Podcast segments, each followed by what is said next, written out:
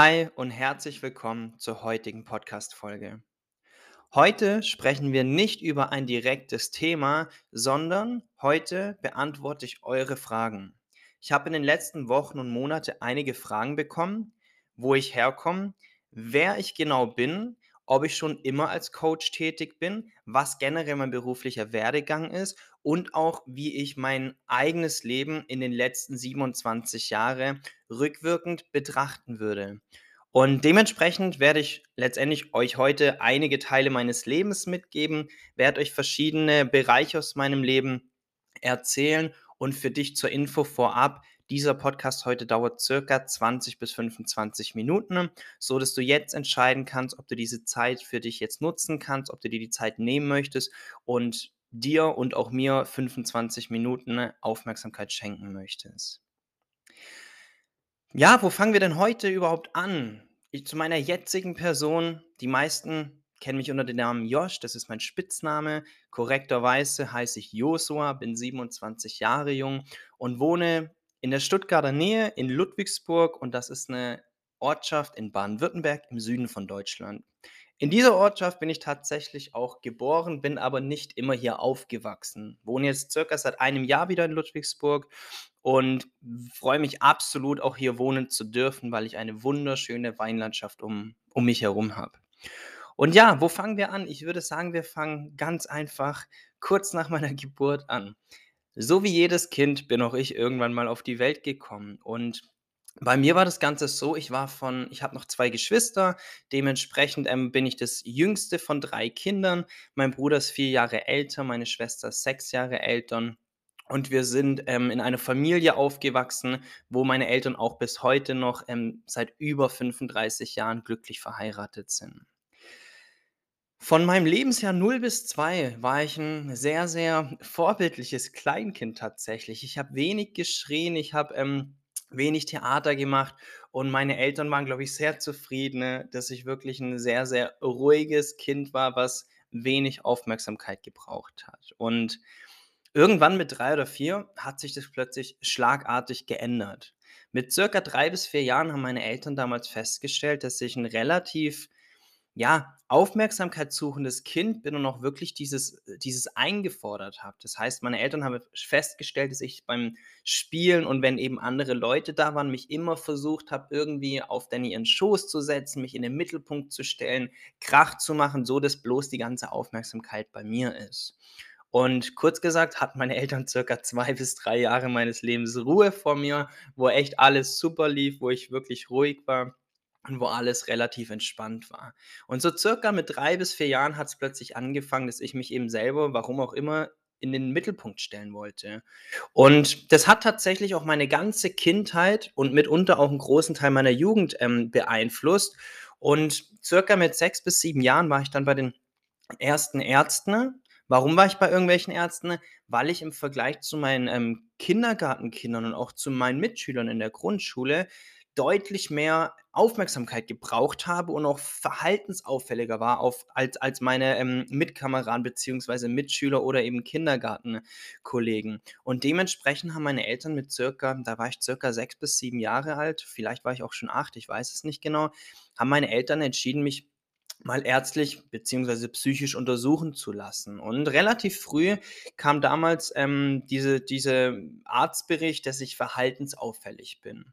Und um das einfach ein bisschen abzukürzen, irgendwann kam die Diagnose, ihr Kind hat ADHS. Wer ADHS nicht kennt, ADHS ist eine Aufmerksamkeitsdefizit-Hyperaktiv-Syndrom. Also kurz gesagt, es sind Leute, die überdurchschnittlich viel Aufmerksamkeit brauchen, die überdurchschnittlich hyperaktiv sind und dementsprechend das auch wirklich fordern. Und das Ganze hat sich ganz stark in meinem Leben ausgeprägt, vor allem in der Grundschule. Ich kann mich noch gut daran erinnern, dass ich in der Grundschule, ja, ich glaube fast wöchentlich tatsächlich Gespräche hatte, an denen ich mit meiner Mutter teilnehmen musste oder meine Mutter alleine mit dem Lehrer oder dem Rektor Gespräche geführt hatte. Und letztendlich war die Kernaussage dahinter immer das Gleiche, dass ich sehr verhaltensauffällig bin, dass ich im Unterricht störe, dass ich nicht teamfähig bin und mich absolut nicht integrieren kann. Und, ähm, ich habe tatsächlich in den letzten Wochen immer wieder mal meine Zeugnisse, zumindest die, die noch vorhanden sind das sind ungefähr 3 bis 4 Stück aus meiner, ähm, Grundschul und, ähm, Schule danach, also als aus meinen ersten 10 Jahren Schule habe ich, glaube ich, noch 4 oder 5 Zeugnisse wirklich da liegen und habe mir die mal durchgelesen. Und tatsächlich ist die Grundschule eine Zeit, in der mein Zeugnis, wenn man es höflich formulieren möchte, ähm, nichts anderes sagt, als dass ich immer bemüht war, mich immer zu integrieren und bemüht war, am Unterricht teilzunehmen. Und ich glaube, jeder von euch weiß auch, was dieses Bemühen auch schlussendlich bedeutet. Und warum erzähle ich dir das? Damit du einfach nachvollziehen kannst, wie meine Kindheit war, was ich früher gemacht habe, beziehungsweise wie ich früher getickt habe. Und das Ganze hat sich tatsächlich in der Klasse 1 bis 4, ähm, geprägt. Ich war auch sehr, sehr stark ab der zweiten Klasse eines dieser typischen Mobbingkinder. Das heißt, ähm, ich war dieser dieses typische Kind, was im Schulhof mal im Kreis stand in der Mitte, bespuckt wurde, geschubst wurde oder einfach wirklich beleidigt wurde.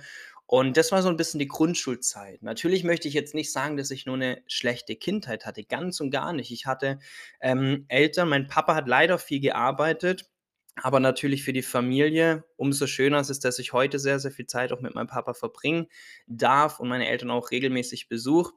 Deswegen war meine Kindheit mehr geprägt dadurch, dass meine Mutter meine Bezugsperson war, ähm, und tatsächlich war es früher so, dass meine Mutter sehr, sehr viel Zeit mit mir verbracht hat und meine Mutter auch 'ne sehr, sehr liebende Mutter war. Und nichtsdestotrotz war ich halt eines dieser, sage ich mal in Klammer gesetzt, sehr schwierigen Kinder. Und, ähm, ja, ich weiß, dass irgendwann mal 'n Satz gefallen ist, ähm, dass ich perfekt passen würde zu den schwer erziehbarsten Kindern der Welt. Das ist 'ne Sendung, die gab's, glaube ich, bis vor circa 4, 5 Jahren mal auf einem Privatsender im Fernsehen. Und jetzt im Nachhinein würde ich auch sagen, ja, das würde vielleicht sogar ganz gut passen.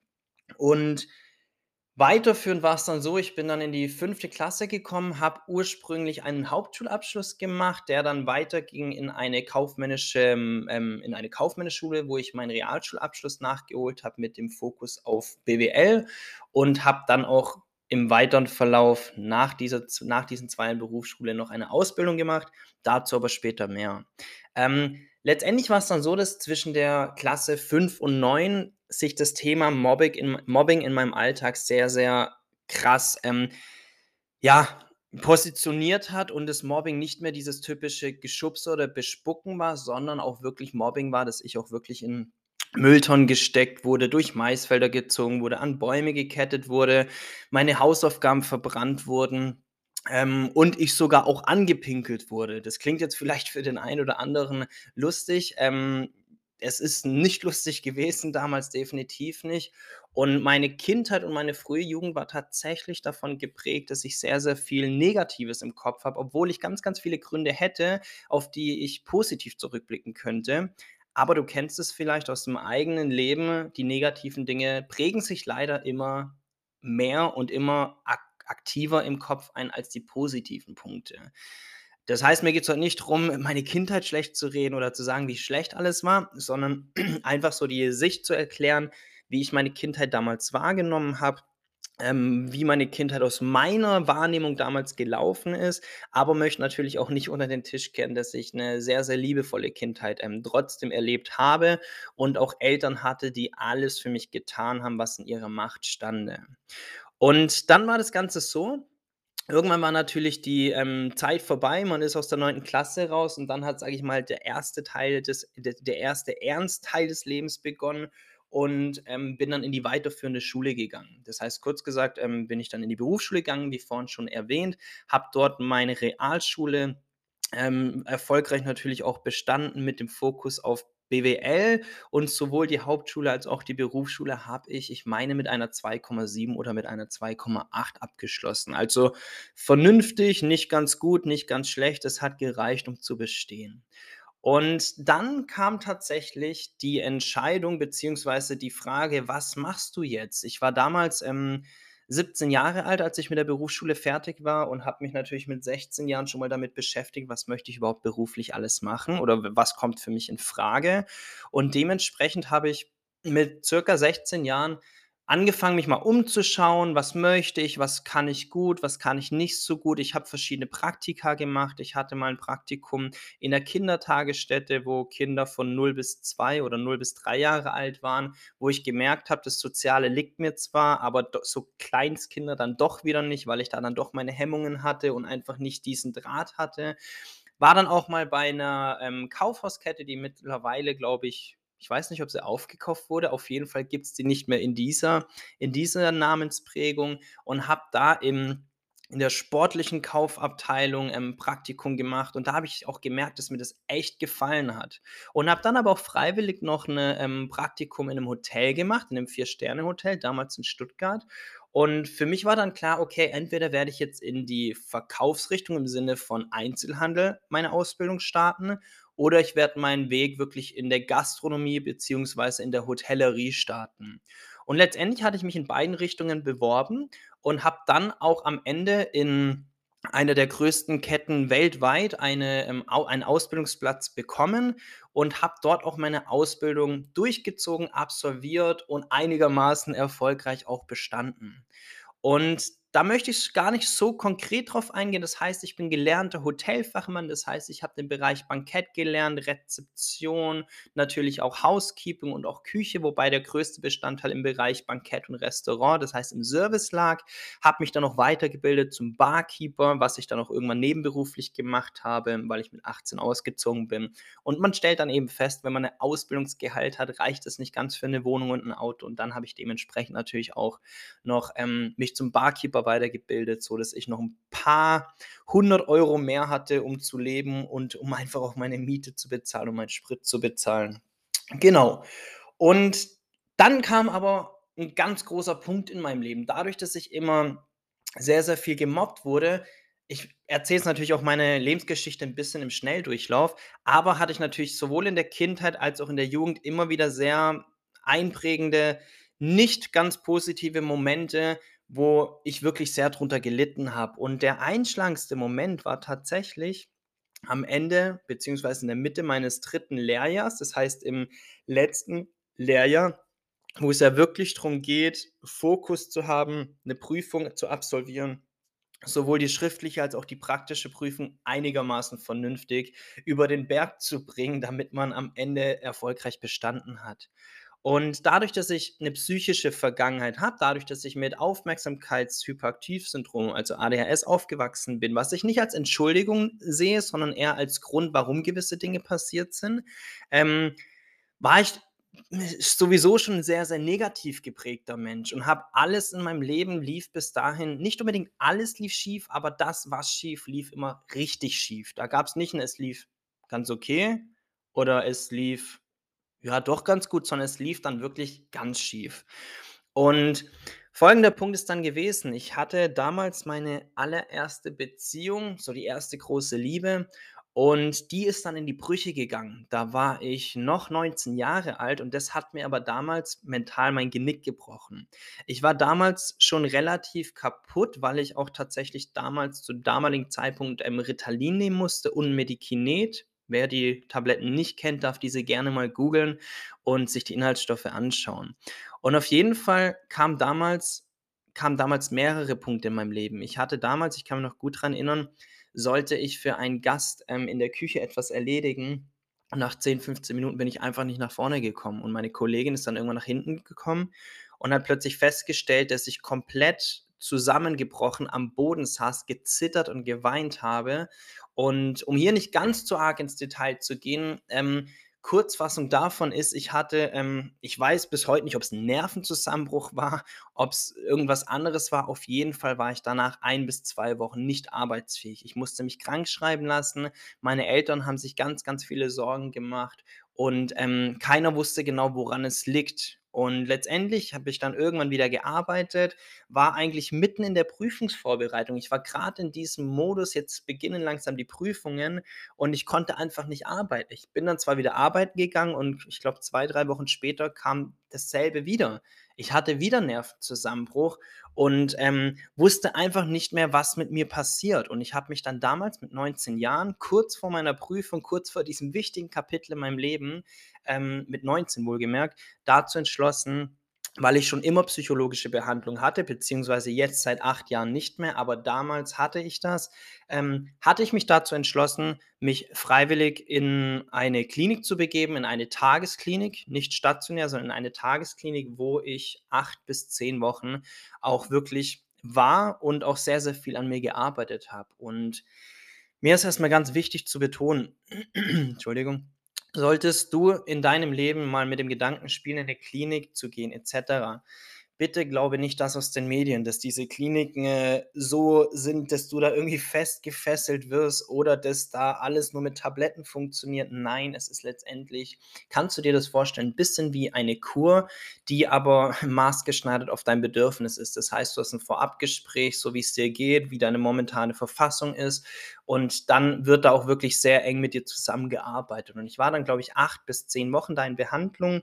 Da war ich 19, bin in dieser Zeit, soweit ich mich dran erinnern kann, dann auch 20 geworden und hätte noch 2 Wochen nach Empfehlung bleiben sollen, habe es dann aber kurzfristig ab oder abgebrochen, weil ich für mich entscheiden musste, verlängere ich meine Ausbildung 'n 1/2 Jahr, was ich definitiv nicht wollte, oder verlängere ich sie eben nicht und versuche jetzt wirklich meine Prüfung zu schreiben. Und glücklicherweise, und da bin ich heute sehr, sehr dankbar drüber, bin ich diesen Schritt gegangen und habe meine Ausbildung dann auch beendet. Die praktische lief so na ja ab, weil ich einfach mental noch nicht so ganz in der Verfassung war, mich da komplett drauf zu konzentrieren. Die schriftliche glücklicherweise lief relativ gut. Dementsprechend hatte ich am Ende 'n 'n Schnitt, mit dem ich leben konnte. Ich glaube auch, dass in meiner Ausbildung der Schnitt bei 'ner 2,7 oder 2,8 lag. Für mich war wichtig, dass ich die Ausbildung bestanden habe. Genau. Und 'n ganz, ganz wichtiger Teil, der in meinem Leben passiert ist, warum ich heute 'n komplett anderes Leben habe als noch vor 8 Jahren, ist folgender: Ich hatte in diesem in dieser Klinik, in diesem Aufenthalt, in dieser in dieser Zeit, wo ich da dort war, hatte ich sehr, sehr viele Gespräche, durchaus auch mit Leuten, ne, die Geschäftsführer waren, die aber jetzt auch eben an dem Punkt waren, dass sie nicht mehr weiter wussten, komplett mit ihrem Leben überfordert waren überfordert waren. Da waren Geschäftsführer, da waren ganz normale, ähm, Angestellte, da waren Selbstständige. Wir waren da ungefähr, wenn man alle zusammenzählt, circa 40 Leute und ich habe wahnsinnig viel gelernt.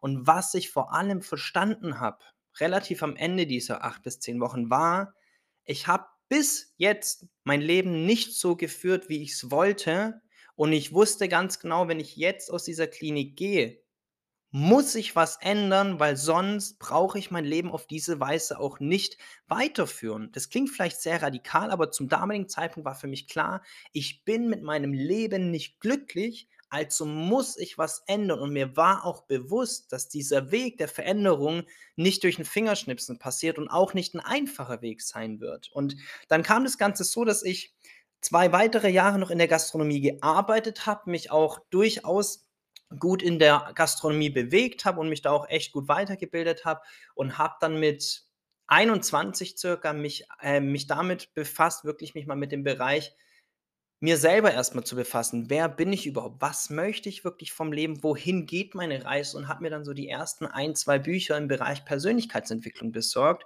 und war auch auf den ersten Seminaren. Und glücklicherweise habe ich da Menschen kennengelernt, die mich sowohl beruflich als auch privat gefördert haben, die meine Situation kannten und die mir aber auch klargemacht haben: „Hey, wenn du dein altes Leben nicht mehr möchtest, dann musst du dich vielleicht von gewissen Projekten lösen, musst dich vielleicht auch von gewissen Freunden oder Freunde, wo ich damals dachte, dass es Freunde sind musst du dich vielleicht auch von diesen Freunden verabschieden oder zumindest distanzieren.“ Und das Ganze war dann so, dass ich im Lebensalter von 21 bis 23 Jahre wirklich 'ne krasse Entwicklung mit mir selber hatte. Ähm, in dieser Zeit habe ich auch damals die Mutter meiner Kinder kennengelernt. Wir sind heute zwar nicht mehr zusammen, waren aber 3 Jahre zusammen, haben auch 'n super Verhältnis als Eltern und, ähm, unseren Kindern geht's auch bei beiden gut. Ähm, genau, hat halt beziehungstechnisch nach 3 Jahren nicht mehr funktioniert, wie das halt manchmal so sein kann. Und dementsprechend habe ich in dieser Phase, ähm, wo ich auch die Mutter meiner Kinder kennengelernt habe, wo ich auch, ähm, Papa geworden bin ich bin mit 23 Papa geworden, mittlerweile bin ich 27 Jahre alt.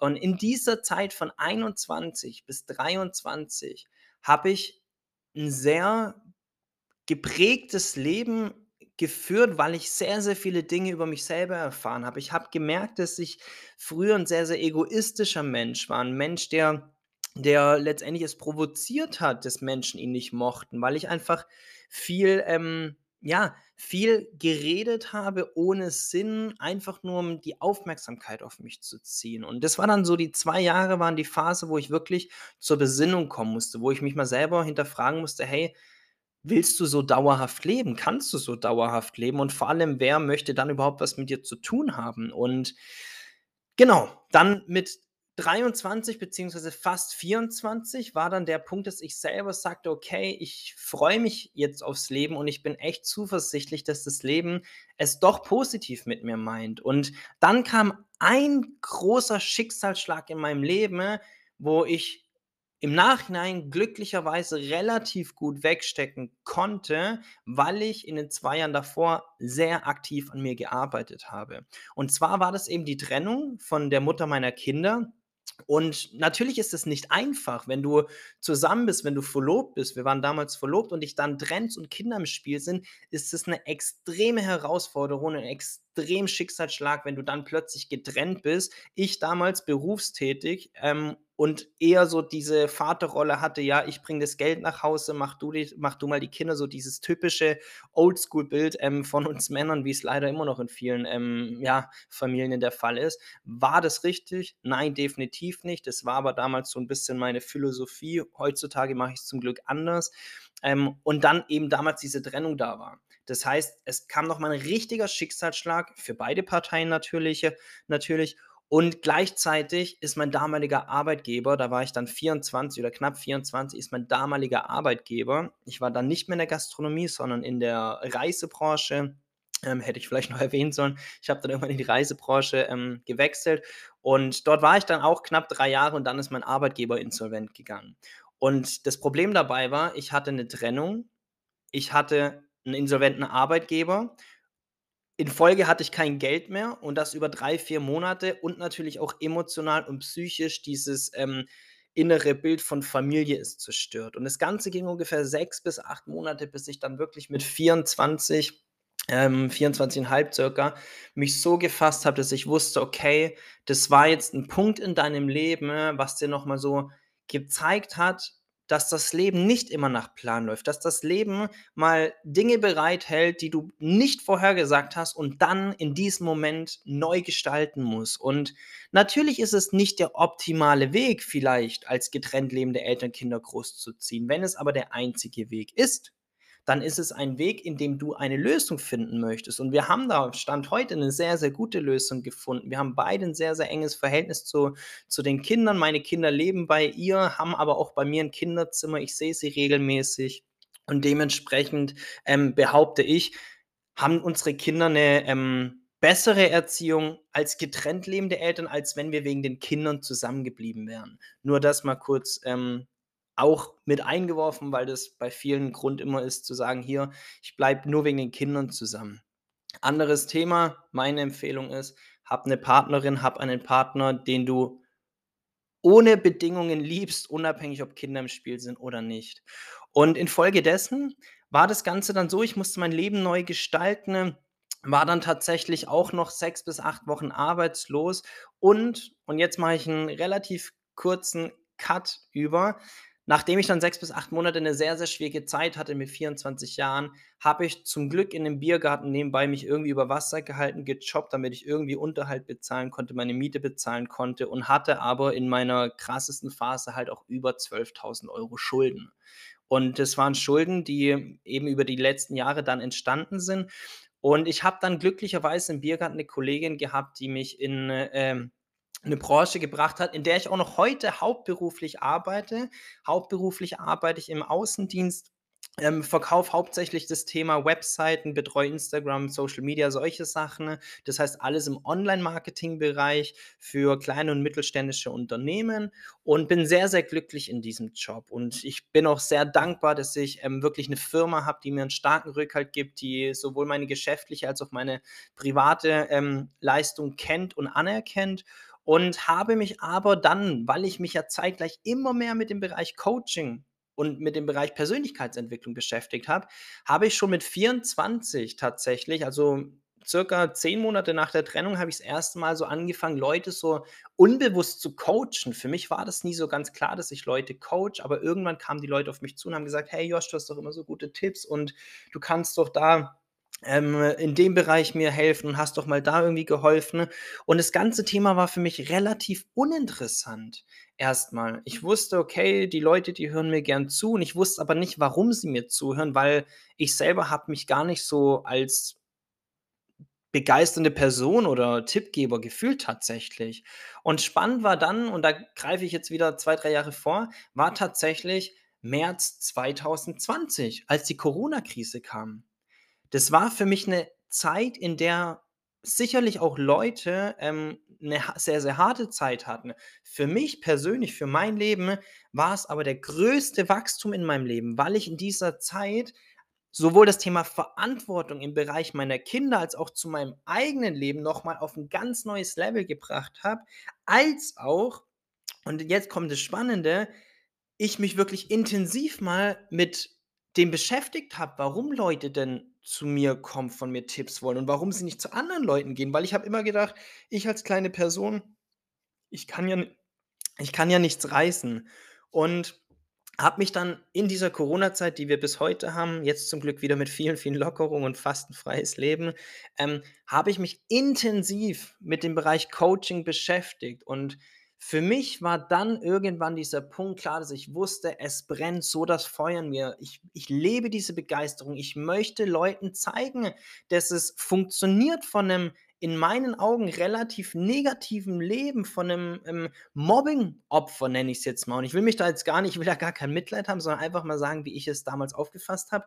Ähm, von einem Mobbing-Opfer zu einem Leben zu kommen, wo ich selbstbestimmt, glücklich, mein Leben gestalten kann. Und dementsprechend bin ich seit diesem Jahr März offiziell und eben auch auf Social Media ähm, als Coach unterwegs im Bereich, im Bereich Live-Coaching, Mental-Coaching und Business-Coaching und zugleich eben hauptberuflich im Marketingbereich.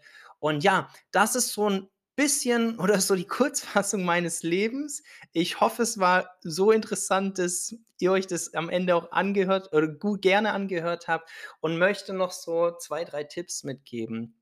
Weil jetzt die ein oder anderen, die mit mir schon Gespräche hatten, mich auch immer wieder fragen: „Ja, hey, das ist ja schön, dass es bei dir geklappt hat, aber wie klappt denn das bei mir? Und, ähm, wie kann ich überhaupt dazu oder mich dazu entwickeln, dass ich diese Glaubenssätze auch annehme. Ähm, da möchte ich dir ein paar Tipps geben. Als allererstes, akzeptiere, dass deine Vergangenheit ist, wie sie ist und sei dankbar, dass das Leben, so wie es heute ist, dein Leben ist. Egal, ob du dich momentan in einer Situation befindest, wo du sagst, hm, ist gerade ein schlechtes Leben oder ein gutes sei dankbar erstmal dafür, dass du es bis hier geschafft hast, weil alles, was in deiner Vergangenheit liegt, hat dich zu diesem wunderbaren Menschen gemacht, der du heute bist. Und dann der zweite Tipp. Arbeite schrittweise an dir und schaff diese Selbstzweifel weg. Schaff diese Selbstzweifel, die dich immer wieder selber klein halten, zur Seite. Und da kann ich dir wirklich empfehlen, lese Bücher in dem Bereich, äh, wende dich an Coach oder an Freunde, die da ähm, vielleicht ähm, dir schon die ein oder anderen Tipps geben konnten. Ne? Und der dritte Tipp, glaube an dich und glaube daran, dass du in dieser Welt auch etwas hinterlassen kannst. Und nimm nicht deine Vergangenheit als Gründe oder Ausreden, um der Welt zu erzählen, warum du es nicht schaffen kannst, sondern nimm deine Vergangenheit und deine Gründe als Grund dafür, dass genau du es schaffen kannst. Und mit schaffen meine ich jetzt nicht unbedingt den beruflichen Erfolg, sondern ein glückliches, erfülltes und für dich freies Leben führen kannst. Und mit diesen Worten möchte ich für heute schließen. Es ging jetzt ein paar Minuten länger. Ich bin sehr, sehr dankbar, dass tatsächlich einige Menschen mich gefragt haben nach meiner Lebensgeschichte. Ich hoffe, dass diese 28 Minuten jetzt so interessant waren, dass du diesen Podcast dir auch gerne vielleicht auch ein zweites Mal anhörst. Und wenn du Fragen hast, wenn du dich selber in 'ner Situation befindest, wo du nicht ganz glücklich mit deinem Leben bist, dann tu dir keine Mühe. Du kannst mich gerne über meine Webseite kontaktieren, über Instagram oder über Facebook oder auch über WhatsApp. Und in diesem Sinne wünsche ich dir eine wundervolle Woche. Wir haben Stand heute bei der Podcastaufnahme Montag, eine wundervolle Woche und bis zum nächsten Mal in 2 Wochen mit 'nem neuen Podcast. Bis dann, ihr Lieben. Tschau.